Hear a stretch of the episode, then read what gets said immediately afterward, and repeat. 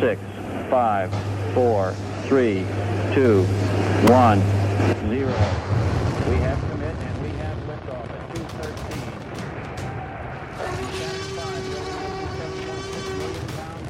And it has cleared the tower. Prepare yourself for a world of science.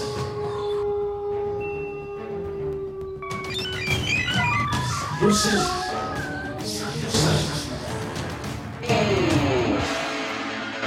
Hey, good morning, everybody. It is Saturday, 10 o'clock. You know what that means. It is time for the Science Knights. All the knights are here and they are assembled, and uh, they're going to be talking about something really, really cool. And uh, that's also really hard.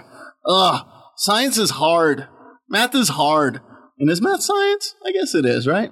Oh, you certainly need a lot of math to do science to do it right. And yeah, thanks for that, Conley. I'm, I'm Sean Graham, biologist. We got here Dr. Anirban Bhattacharjee, as always, our astronomer physicist, and Dr. Tom Schiller, a paleontologist. And together we cover a really cool piece of ground as far as what kinds of stuff that you could talk about with science. Really interesting topics. Today, we're going to talk about how and, and brace yourselves for this. This may be surprising to many of our listeners, maybe not to some. Science sucks. It's and what I mean by that, it, it's really hard. Science is really hard. I, I don't know what you're talking about, Yeah. Dr. Graham. My science does not suck. I, I dig up dinosaur bones, so Yeah, there's nothing hard about that, right? no, nothing tough. And you're gonna what we're gonna do is we're gonna do this is an important thing to talk about because listeners out there might be under the impression that science is all about you know a eureka moment. You can probably picture you know somebody like Isaac Newton sitting there getting hit on the head with an apple, and then he figures out several laws of nature, and that's the way it works. You have to be really smart to be a scientist, right? And think a lot, and then you'll get all that you need. But you know what? To me, in my experience, uh, all science is is uh, just a series of obstacles. It's very difficult. And this is something that I think a lot of people don't understand. The public doesn't understand, especially our current students don't understand this, and they need to know. And so that's what this show is going to be about. We're going to describe how science sucks. And I'm going to get it started by describing to you a scene.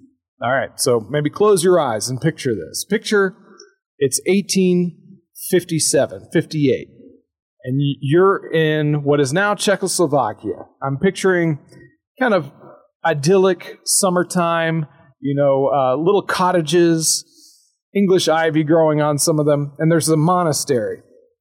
And there's monks walking around. This is unusual. There's incredible scientific activity happening. Because in one of those gardens in the monastery are planted hundreds of rows of pea plants. And there is a monk all by himself in his little brown tunic on his hands and knees, most likely, crouched down, looking at those plants, taking data, examining them. He's, he's clipping the stamens, the little male parts of the plants, off with a pair of tiny little nose hair scissors so that he knows which plant gets what pollen because he's crossbreeding these plants. And he's dabbing the pollen from one plant to another using a tiny little paintbrush. He's doing all the fertilization, all the pollination himself for hundreds of pea plants. And he's on his hands and knees, and whenever those plants mature, he then counts thousands of seeds and characterizes thousands of seeds that result from those crosses, whether they're yellow, whether they have wrinkled peas or round peas, whether they're tall versus short plants, whether they're white flowers or purple flowers. He's chosen seven traits to look at across generations. And then he takes all those seeds, he counts them, and then he plants them, and he crosses them again through several generations. And then he starts looking at more than one trait at a time, two traits at the same time, crossing them, keeping track of all those data in his little notebooks. And this goes on for eight summers. Eight summers. He's collecting thousands of data on these peas. And from those data, he's able to infer several principles of genetics, of heredity, that are currently still the foundation for our understanding of genes. But it took eight summers of work in a garden on his hands and knees, and he had plenty of time because he was a monk, and at that time, you know, the Catholic Church was interested in horticulture. You know, they would grow stuff, and they wanted to know how you got certain traits so that they can maybe make a better pea so that they could give those seeds to the people and they could have better gardens. And that's that's why he was doing it. So the kind of monastery guy the head guy the abbot i guess was fine with him doing this with his spare time but he was doing this for years. That is very very difficult work. And the person i'm describing of course is gregor mendel a, a, a monk who in the 18 late 1800s uh, figured out in, inheritance and how it works. All the things you might have ever heard about about like dominance and recessive traits and how they're inherited and the kind of ratios that you can get from crossing certain kinds of things all that very predictive power of how genes work which i should say nobody understood at the time. All of it figured out by one person in what is now czechoslovakia and you'll love what he got uh, for for all of his work, the recognition he got. He got no recognition. The abbot uh, saw his work and thought he did a great job. It was published in a German language publication, and he, Mendel was actually contemporary with Darwin. Darwin knew almost everything there was to know about biology at the time he published Origin of Species. One of the reasons why he was able to put all that together in a you know unique foundational theory of evolution. But he didn't read German, so he never figured out any of Mendel's work. Um, so Mendel died before his work was ever recognized and never got any recognition for it. He knew he found the answer, but nobody else did. And it wasn't until about the 1920s that scientists went back and found his results, dusted it off, and said, wow, this is the key to inheritance. And they merged it seamlessly with evolutionary theory in what we call now the modern evolutionary synthesis. And uh, Darwin was unaware of his work. Mendel never got recognition, toiled for eight years, figured out a couple of laws of biology, and there aren't very many laws of biology, several principles an incredible amount, a lot of hard work. Uh, essentially, got no recognition for it, certainly no money. And this is how I'm afraid to say, for all you kids out there who are getting started in science, that's how it works. I mean, we also want to make sure, like Mendel was a priest. He wasn't necessarily doing it for the money. Of course, So- and, and none of us are doing it for the money, money, either, right? so we we have- need to be clear about that. I mean, we yes, I mean, we need to survive somehow, but yes, Yeah, it brings money. up a brings up a good point. Um, and you know, one of the one of the purposes of this show is, is so we have an excuse to gripe about our students who who don't who don't completely understand this yet. They will. Um, but you th- you think back to Mendel and and his contemporaries. uh, They weren't going to, to college. They weren't pursuing a degree. There was no ultimate goal to their work other than discovering something about the natural world. You know, the fundamental purpose of, of science. We have this, this curiosity as people. Uh, the only organism we know of that is capable of, of, of doing science, basically, higher level science, and having this curiosity, this drive to understand the natural world. So I think uh, that, that fundamental purpose is sometimes uh, overlooked by students. Sometimes. I mean, it's not students. I mean, it's bad. Like we we shouldn't just say that, but I think it's a general uh, idea of uh, science where you're always portray a scientist in a movie wearing this uh, kind of this uh, white lab coat. Lab slightly. coat. It's uh, like, uh, and it's always either the scientist is this misunderstood genius. Or a person who's crazy who's trying to bring hell back on earth or Right. something like that doesn't uh, Somebody's trying to make giant ants. ants like without the consequences try to pursue something without like um, actually understanding what the side effects are going to be but scientists are not really that are not Right. that and it, it's a you know we're trying to uh, among the the, uh, the real people who I want to try to reach with this this uh, episode are the people who who kind of have an idea of what science is really like, and enjoy science and are hungry for science and the knowledge of science, but may not be aware how hard it is. And maybe if they knew how hard it is go- going into it, they'll be less likely to just take their first uh, punch, right, and then fall down and then say, "I quit." Because that seems that that's what this episode has kind of emerged from. I've seen too much of this, especially literally recently. I've seen graduate students who uh, something doesn't go right with their project, and the first sign of trouble, they decide to quit. And that's, I think, they are under the impression that science is, uh, you know, oh, well, all I got to do is formulate a hypothesis, uh, go and test that hypothesis, and then um, look at my results and get a paper out of it, publish it, and then I get uh, recognition and I get paid. And there are a bunch of things wrong with that. Uh, even formulating a hypothesis takes a lot of background research. You got to look into it. You got to find out if that hypothesis has ever been tested before. You got to do literature search. And most students hate reading, so they don't like doing literature res- uh, searches, and so they end up. Uh, a lot of them will quit at that point. Uh, You send them to go find a paper, And like- and they're done. Uh, coming back to that reading part, and I'll come back to the publishing.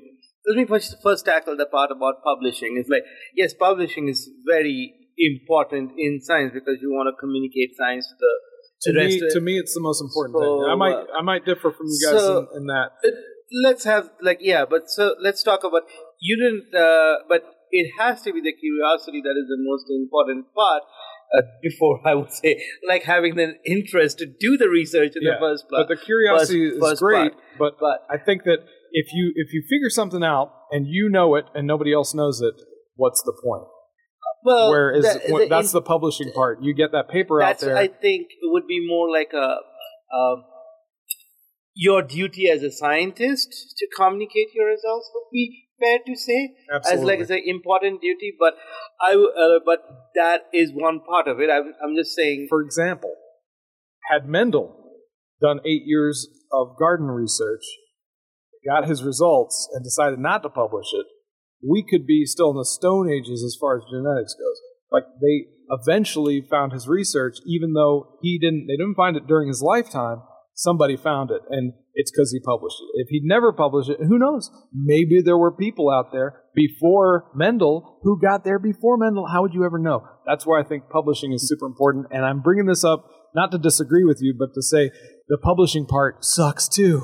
It's another Yes. component of the terrible hardship that you have to go through, and it's a part that not And- many people hear about. So, So- we'll talk about it. Would would would you guys agree with me in, in saying that um, the kind of the the misunderstanding with people who are who are going into science, students or whoever, is the amount of time and effort required to do science? Because that's that's something I've seen with students in the past. Is like you said, they think they can come up with their hypothesis, they can they have the eureka moment, they write it up, and it's over but um, it takes hours and hours, days, in some cases, like with Mendel, years to, to do science. And I think, you know, it may be maybe it's because of all the the, the distractions that, that people have today and the, the digital era with smartphones and video games that you know they could knock off at, at six o'clock, five o'clock in the evening and play video games or or do something on their phone when I did my, my thesis and my dissertation, there was not a waking moment that I was not working on it. When, when I was in the process of writing the thesis and dissertation, there was not a single waking moment that I wasn't doing something towards that, including staying up till five o'clock in the morning. And then it becomes difficult because then you get sick of it.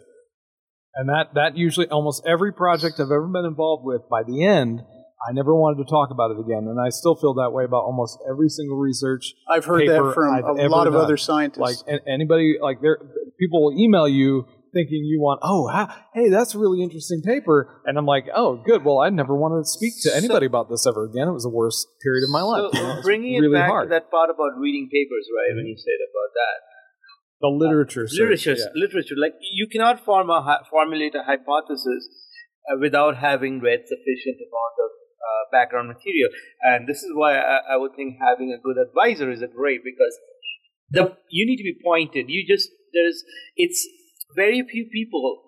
One needs to understand is Einstein like Einstein sat in his own it, the patent office, and reading the material, but advisors are where it comes in to point you in the right direction of what you want to do your or rather like what are the questions that need to be answered and pointing in the direction and then if your personal responsibility comes into play i would assume that out of the seven days in a week you all have read like had if you put the hours in together at least an entire day was filled with reading papers like would you agree with that at least When, Sure. when I But was still in just- training. yeah. not just sitting in your uh, uh, not just doing it just reading papers you put the hours together like Yeah. like and so reading a paper takes concentration and and it's not the fun part because at that part you might be thinking that well i need to be observing or but i'm not saying it, reading papers are not fun but you think like as a student that you need to be doing something else And how,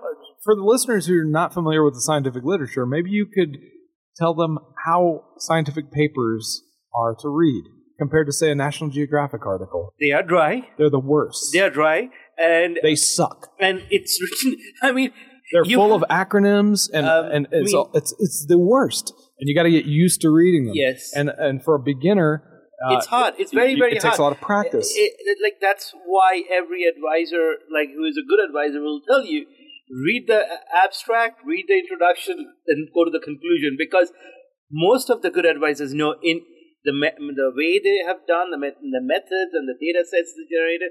Those are hard to read. Those takes patience. They you Yeah. get into that later. So Yeah. but and I, I, you know, I got in the habit of uh, my my way of reading papers now is like abstract introduction, discussion, and then I go back to the methods if I have any questions about whether or not I think Yeah, I they do the same have. thing. absolutely, yeah. Because we, Because we're, you- we're yeah. jaded, we, we're and we've gone through Yeah. this a lot. We've done it a bunch, so we kind of you develop your own way of doing it. But I always recommend for my beginning students to read the whole thing.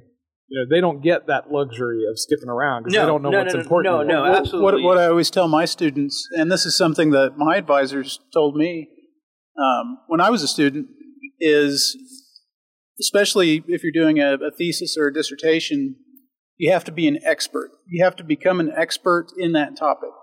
And I've told all of my graduate students that they need to mo- know more about what they're studying than I do. yeah, absolutely. They need And- to be experts. like when I started studying, the main thing would be to focus. Yes, the paper was important when you're initial. As a student, you need to focus on the introduction a lot more, like because that's where your literatures are. That's where you will find something. Oh, this is a very interesting concept. This paper is referencing to. Maybe I can go and look at that up. So it's kind of like a, a very fun process, but it's also not very. It's not like fun in the say uh, like. How would I describe It's it? like It's- like detective work. I always Yeah. thought it was like detective Yeah. work. You're following leads. You're you're finding Yeah, you're yeah. finding and, and then you're you're finding this kind of complex spider web of different papers and at some point you realize that you've got a big circle, you've put a big lasso around all of the literature that's out there. And then you are the expert. You know you know the you know the boundaries of what is known about the topic and you can figure out what to contribute. Something new and that takes like three that to four takes years. a lot of time Yeah, to at figure it out. It's really hard. Yeah, well, uh, just uh, we're going to take a quick break. Uh, after the break, but you're getting to something, all of y'all are getting to something really uh, interesting. Uh, j- just from my particular research that I've been doing, and uh, you know, I, I have a lot of friends and you know family members in academia. The rabbit holes. It seems like they can go on and on and on forever. Well, with the internet, they they almost do go on. Forever. uh, literally, yeah, yeah, for sure. And um, uh, maybe after the break, we can talk about how to stop yourself, and uh, maybe uh, you know how to kind of focus on exactly what you're doing, and where do you draw the line between your uh, idea, your basically general idea of what you want to do, and then when you get to a piece of information in the within the lit review, uh, to that really kind of substantially changes it. You might find this surprising, but um, it's really hard. That Mm. part is Yeah. one of the hardest parts. and it sucks. And it's all right. Hey, we're going to be right back after a quick word from our sponsors.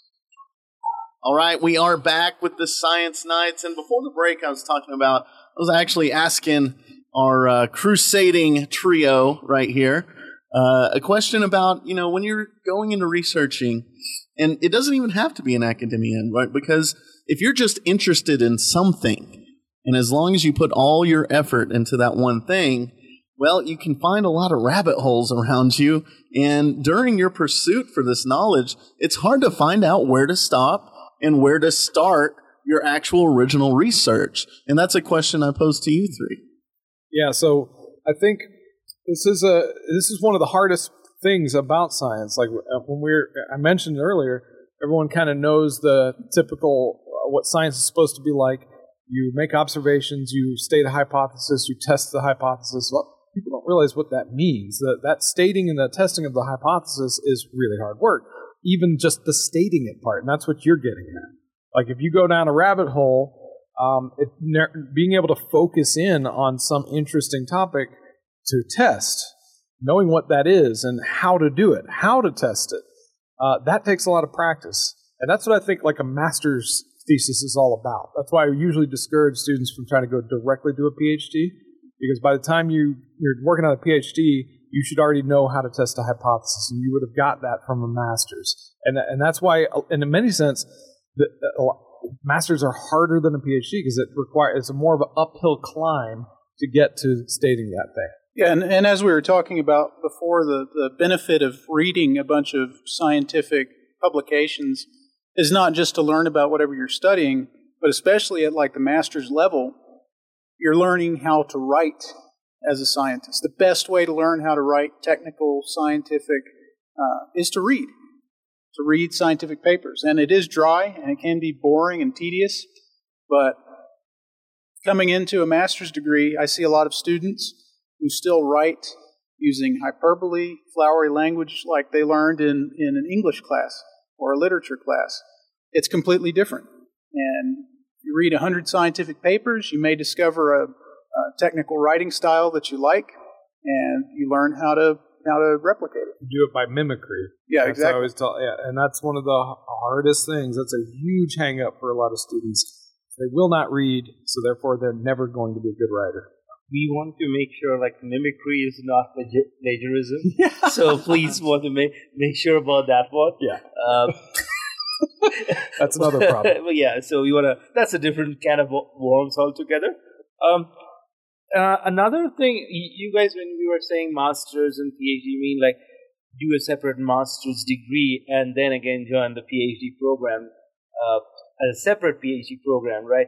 Uh, because like usually that would mean like usually what it means in science is you join the same university and get your master's and phd on the way right. So you don't really have the necessary transition. Now i know i'm getting into something like completely but it's a part of the your if you're going to become a scientist it's kind of part of this yeah, I think, in the united states. Like it, it's uh, uh, you you don't get that necessarily the, the break when you're in a university. You join a phd you're getting your master's and there is no break, like a distinctive line which says, okay, you're a master student and you're a PhD student as you're doing that. So, and and in between, there's there's this incredibly stressful moment where you realize, yes, you're done with your master's degree, and then you have to look for a place to do your PhD. If you're doing it in two different places, right? Yeah, yeah, yeah, yeah should, exactly. What you should do. Yeah, that's what you two are recommending, right? Because I came from a place where I joined a PhD program directly and then did my master's on the way, finished the course, was done in the master's, but I never had that idea. But later on, I do realize like doing a master's with a thesis would have been, would have made my PhD much better. Like I would be, I know I would have, it would have been an extra year, like doing the coursework and stuff later on, but it still would have helped me in the sense the frustrations that I felt doing the PhD level research with a master's level kind of master's not out of the way was it's a little it, it, like yeah i think uh, i would say yeah i think it's a good suggestion to do masters and then do the phd exactly. Now uh, what i'd like to hear you guys tell us now um, just to hammer home the point that science sucks is uh, i want some war stories. I want war stories from both of you about uh, stuff uh, projects that you guys were involved in and maybe some classic examples from your field. Uh, you know, it doesn't have to be your research, but I want personal stories and I want history of your field sure. of, of, of some of the really tough things that happen. Thomas, you go ahead and get get us started. Okay, well, um, I, I've talked about this before on previous episodes, but I did my master's and my PhD work in Mexico, in northern Mexico, and along the way, I did a whole lot of work um, separately down in, in Big Bend National Park. Now, uh, those of you who are familiar with this region of Texas, especially close to the river, and maybe you've been over to the other side of the river, um, is during the summer it is incredibly hot, unbelievably hot. Um, I've never been to Death Valley, but I would suspect that it's it, it reaches those extremes. You're saying it's hot in the desert. It's hot in the desert, believe I- it or not. I'm, I'm- I'm surprised. Yeah, it, I, I'm, I'm blowing people's minds right now, but it's hot in the desert, especially during the summertime. Now, um, another thing uh, that we struggle with as scientists, especially scientists in academia, is the amount of time and when we're available to actually do field work. And it turns out the summertime is really one of the only times during the year, if we're not teaching summer classes, that is, that we can go out and do our field work. So when I did my work down in Mexico, especially for my dissertation, it required a lot of field work, a lot of hiking around, mapping, doing stratigraphy, looking for fossils um, during the summer. And the last time I went down to Mexico to do some work, I was staying in this this ejido, a little village in, in northern Coahuila. And it was around the late part of the summer, it was in September. And they had a special word that they used for that time of the year that I had never heard before. It's called the canicula. And I asked my wife, my wife is from Mexico. She had never heard this term at all before either. So, what is the canicula? Canicula? Canicula. Everyone in town was saying, Es la canicula, es la canicula, as they were making fun of me for being out at, at, at 1 o'clock in the afternoon doing field work while they sat in the shade. Um, and I, I, I realized through some, some really uh, difficult uh, language gymnastics with, with the matriarch of the family I was staying with the canicula is, tra- is kind of the translation of the dog days of the summer. You know, C A N, like uh, like canine, right? The dog days. Oh. Um, so I, I, I, they didn't have any any any uh, any temperature gauges or anything like that um, in this town, but it was the hottest I had ever experienced it, and I'd worked a lot in Big Bend at that point, even during the summer. It must have been over like 125 degrees.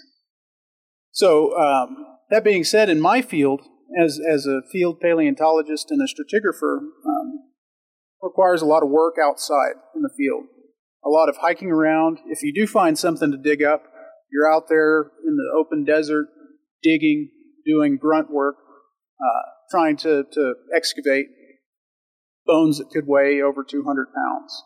And that's that that digging is not what most people probably think of when they're thinking of digging up dinosaurs.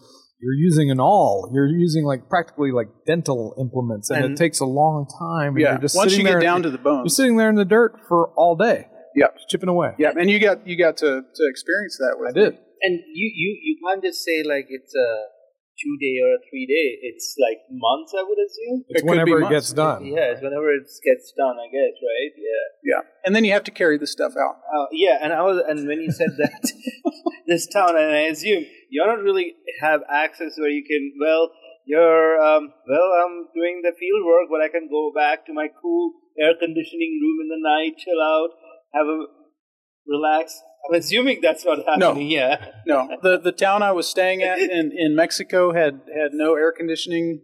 Uh, there were two refrigerators in the entire town.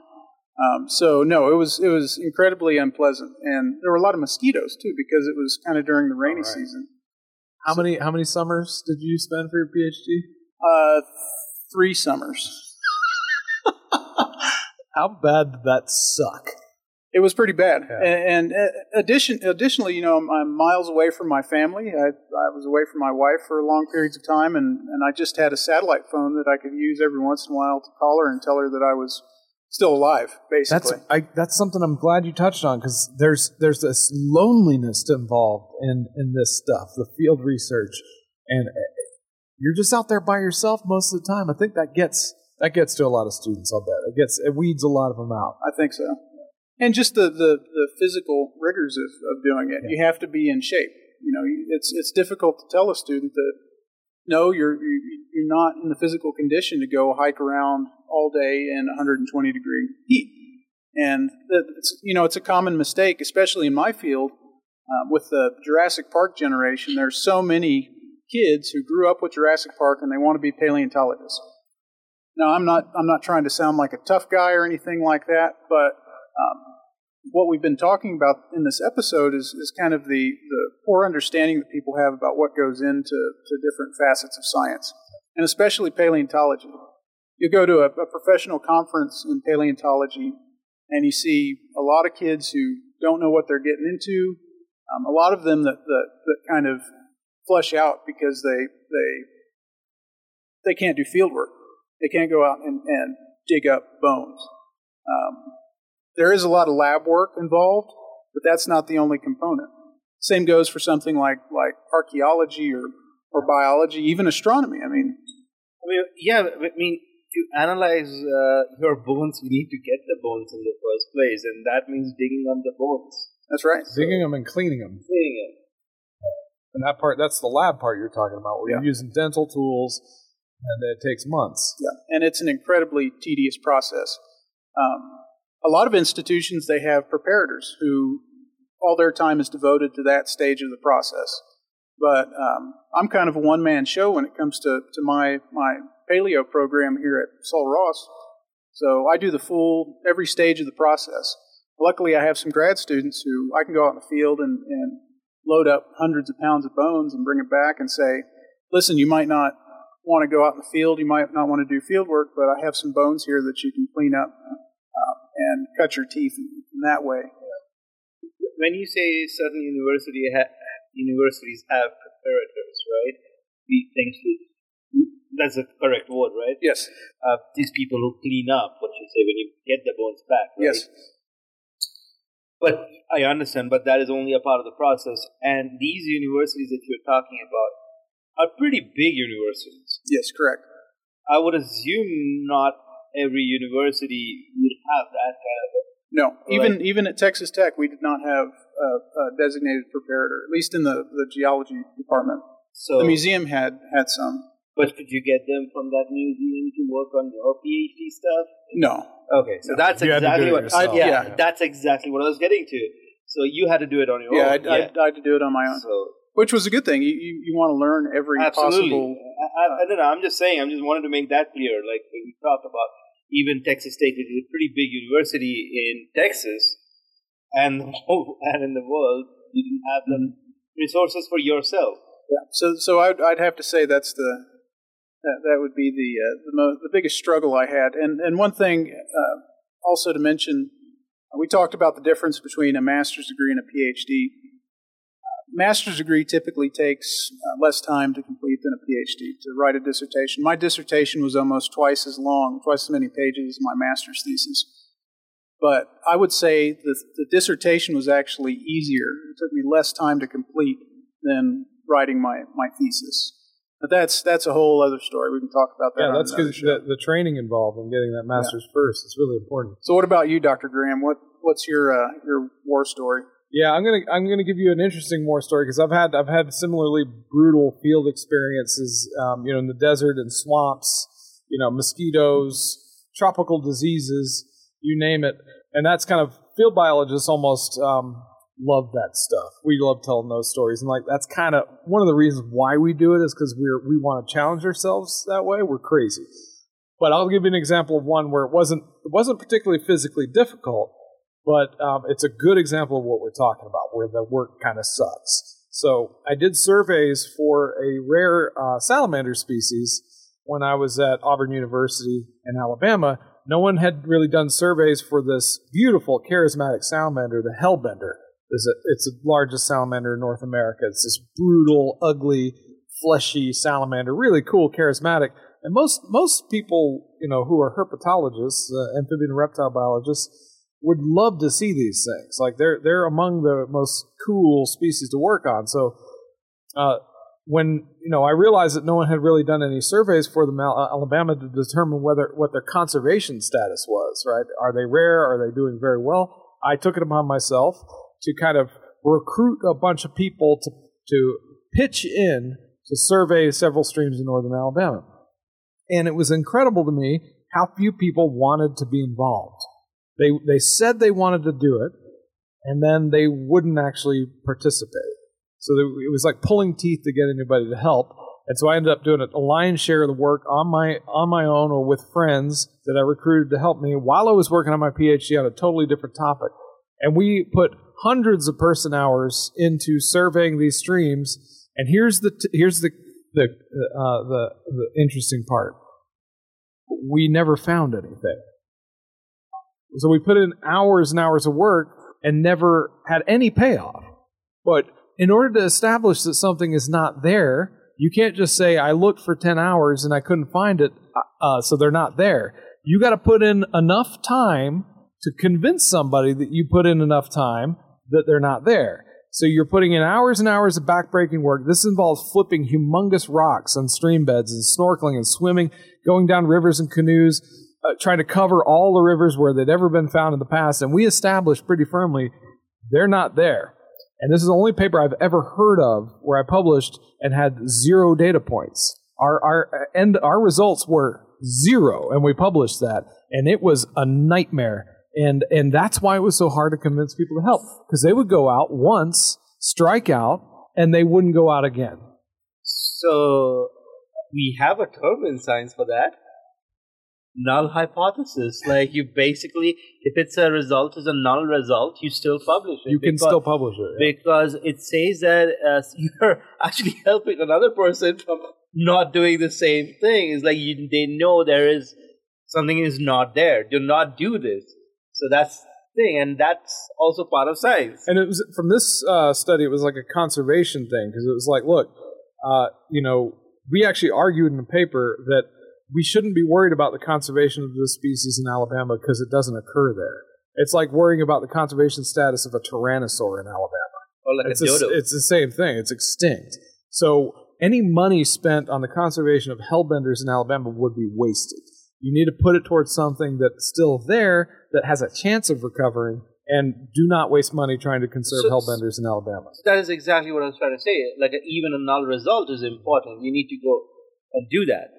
Yeah, your your uh, your story reminded me of a of a, another really quick story I can tell here. Um, so you talked about how you helped other graduate students. This is another thing that happens, especially at bigger universities, is uh, graduate students will help each other with their projects.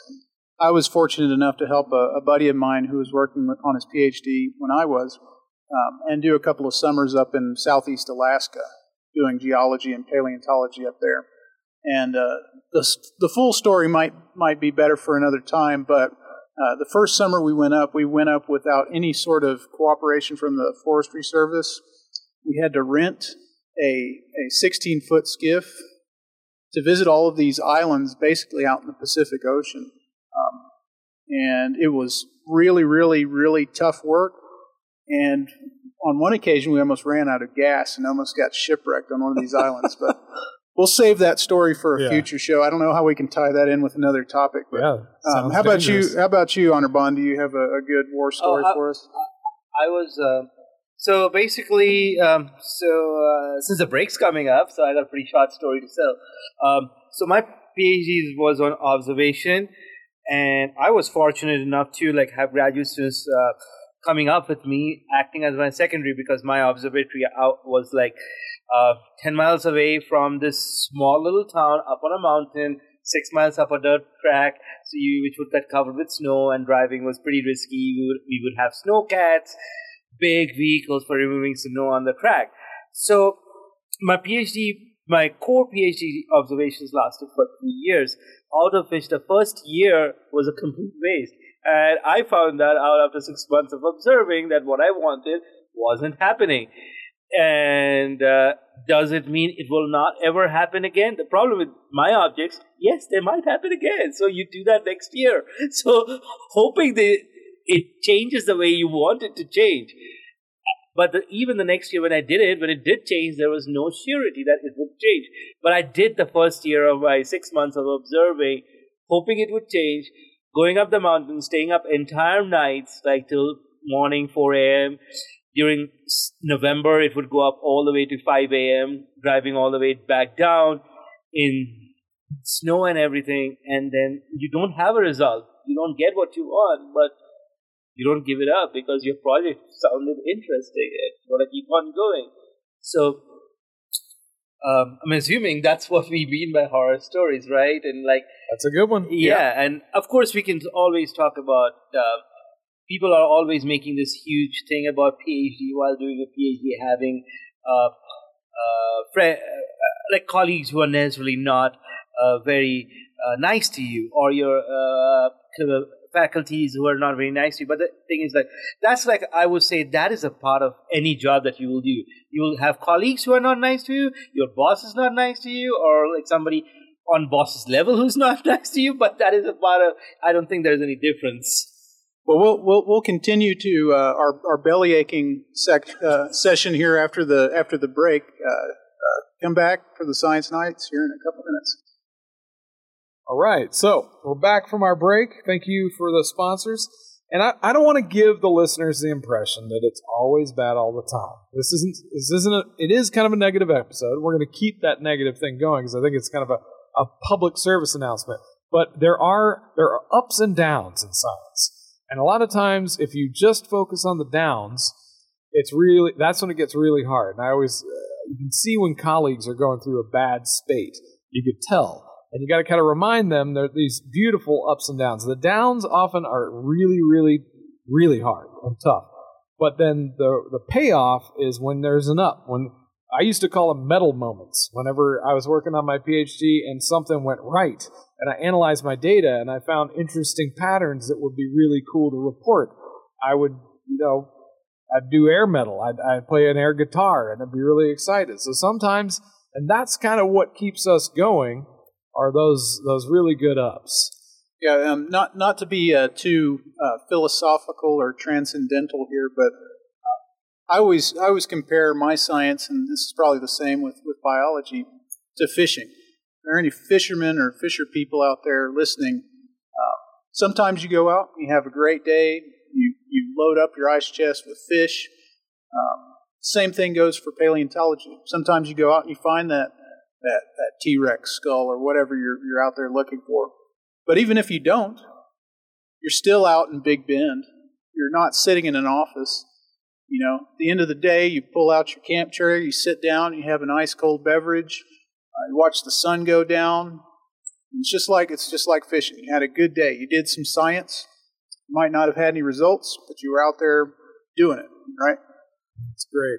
So, Anirban, I would love to hear an example, another example. I think astronomy is probably even more under, misunderstood than you know any of our fields. So, do you have an example from your field of a, of a good story about kind of uh, astronomy, some hardship when astronomy sucks? So when uh, so before we get into this, one thing we have to mention to before we say this, it's about perseverance. It's like how you persevere in the face of difficulties. So right now, you don't have to be really, really brilliant. Many brilliant students tend to drop out because you have to face the hardships. You have to be very clear about that. You brilliance will only get you far. So far, You won't get you over the finish line. So you Hard work will get you the rest yeah, of the way. and determination That's to do that. Part of the reason why I wanted to do so- this episode is for kids out there who are under the Science is hard work. misimpression that, that science is about like the smartest person.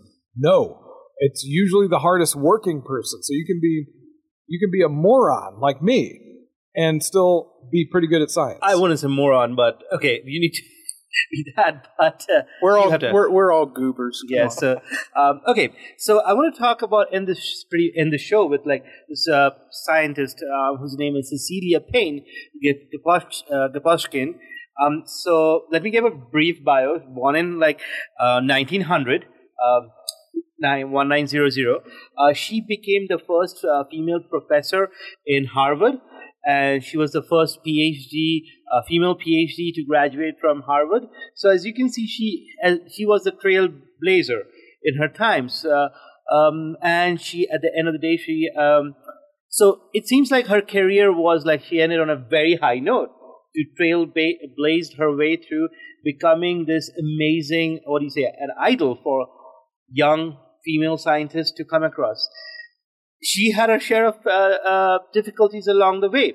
Now, if you're thinking it is going to be a tale of uh, sexism, this is not a tale of sexism, but the thing about how science works, how the current ideas of science uh, and how when you challenge them kind of thing. So when she first did her PhD thesis, her thesis was a, uh, uh, came up with this um, revelation that our sun is actually mostly made out of hydrogen and helium and not made out of what? At that point we thought that sun is made out of what earth was made out of just at a very high temperature just evaporated materials on earth. You just evaporate them and that's what sun was made out of. That was the current uh, thinking at that time.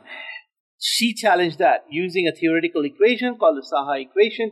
Using that, she she said this is why the observations are matching up. The spectrum matches up the way with the uh, theoretical results. What this equation is predicting. Now, when she pre- pre- presented her result, she was told that her results were spurious by one of her dissertation committee members. Spurious. Spurious. So hokey pokey. Hokey pokey. Loosey goosey. Yeah. Now, five years later, the same person publishes results, and he had to acknowledge that her initial explanation was the right one. Five years later, so she got vindicated in her lifetime, unlike Mendel, who's, who didn't know what his contribution was. She actually got vindicated. So I would like to point out, yes, there will be obstacles, but at that same time, I want to. Did she give up on astronomy? No, she didn't. Was she frustrated? Yes, she was. She still continued working on science. She still was an astronomer. She did over a million observations of um, Magellanic Cloud and all those variable stars. So there's a lot of stuff she did. Over a million observations? That's minimum million. I'm just sure. I, I that's at the top of my head. I'm telling you. Oh, okay. I think it's way more than million observations she did. That's a lot of coffee. That's lot of coffee you're talking about. Uh, so you can see. Um, uh, so she did not stop. Uh, she did not stop right there. And interestingly, she could have been a botanist. Did you know that? Oh, I didn't know that. How because that? yes, when she was 15, she made a detailed note of the uh, the the uh, plants that grew in her uh, neighborhood in England, and went to a botanist. And the botanist told her, "I say, oh, this is not the way you do botany. This is not the way you make res- uh, like your records." And what it turns out, loss for botany, gain for astronomy. Hey, so yeah, that's that's incredible. And that, how about that? That's a lot of times people who make the big contributions are not the kind of people you would expect them to be, right? Who would have predicted a, a Catholic monk would have made a major contribution to field of biology? Absolutely. So thinking outside the box, hard work, and and not necessarily being the person you'd ever expect. That's another kind of message to the young people out there that you can make a big difference. So Cecilia Payne, like I will say the words of Cecilia Payne. She she has very nice words for this. So So right, so I was just talking about ups and downs, and she went through some serious downs. Downs, yeah, I And mean- so if you're going through some downs, remember these words. The reward of the young scientist is the emotional thrill of being the first person in the history of the world to see something or understand something. Nothing can compare with that experience. The reward of the old scientist is the sense of having seen a vague sketch grow into a masterly landscape. Wow, Very how cool. about that? That's exactly right. Yep. And that's you know seeing something for the first time. We get that's the payoff, everybody. It's not money. It's not a degree. It is seeing something that no other person has ever seen or understood, It's and the then big telling fish. people about it. And- telling you get to write, and you're the first person to tell. It, it could be about insignificant. You have to mention, but it is the bi- yeah. It's it doesn't still, matter. Yeah, it's it doesn't matter. The, The first person scale. It doesn't have to be covered by Yes. National Geographic. or nature. That's or what part that I think is personal. Yes. It can be something beautiful to you. That's the first time you've experienced it, and it doesn't have to be the big heavy hitting discovery, but it's still yours. So we're ending the episode on a on a high note. Very good. Not all negative here. Um, we don't want to dissuade anyone from the sciences. It is hard work, but it's a lot of fun. Now, next week we'll be talking about superfluids. Don't know what a superfluid is? I don't really either, but Dr. Bhattacharjee knows what a superfluid is. And he's gonna he's gonna teach us about superfluids, and we're gonna have a nice conversation about That's uh, that's just stretching it. Teaching. Teaching. We'll see you guys next week on the Science Knights. Thanks for listening to this episode of Science Knights in the Morning. Be sure and follow us on Patreon for exclusive gear and uncut episodes. Check out the latest science articles on our Facebook page and subscribe to us on YouTube and your favorite podcast listening app. You can also listen every Saturday at 10 a.m. Central Standard Time at bigbenradio.com. And if you got a question, we'll join the discussion. Hit the hotline at 432 217 1983 and record your message. We couldn't do this without you, and thank you so much for listening each and every week. That's Science Knights in the Morning with a K, and we'll see you next time.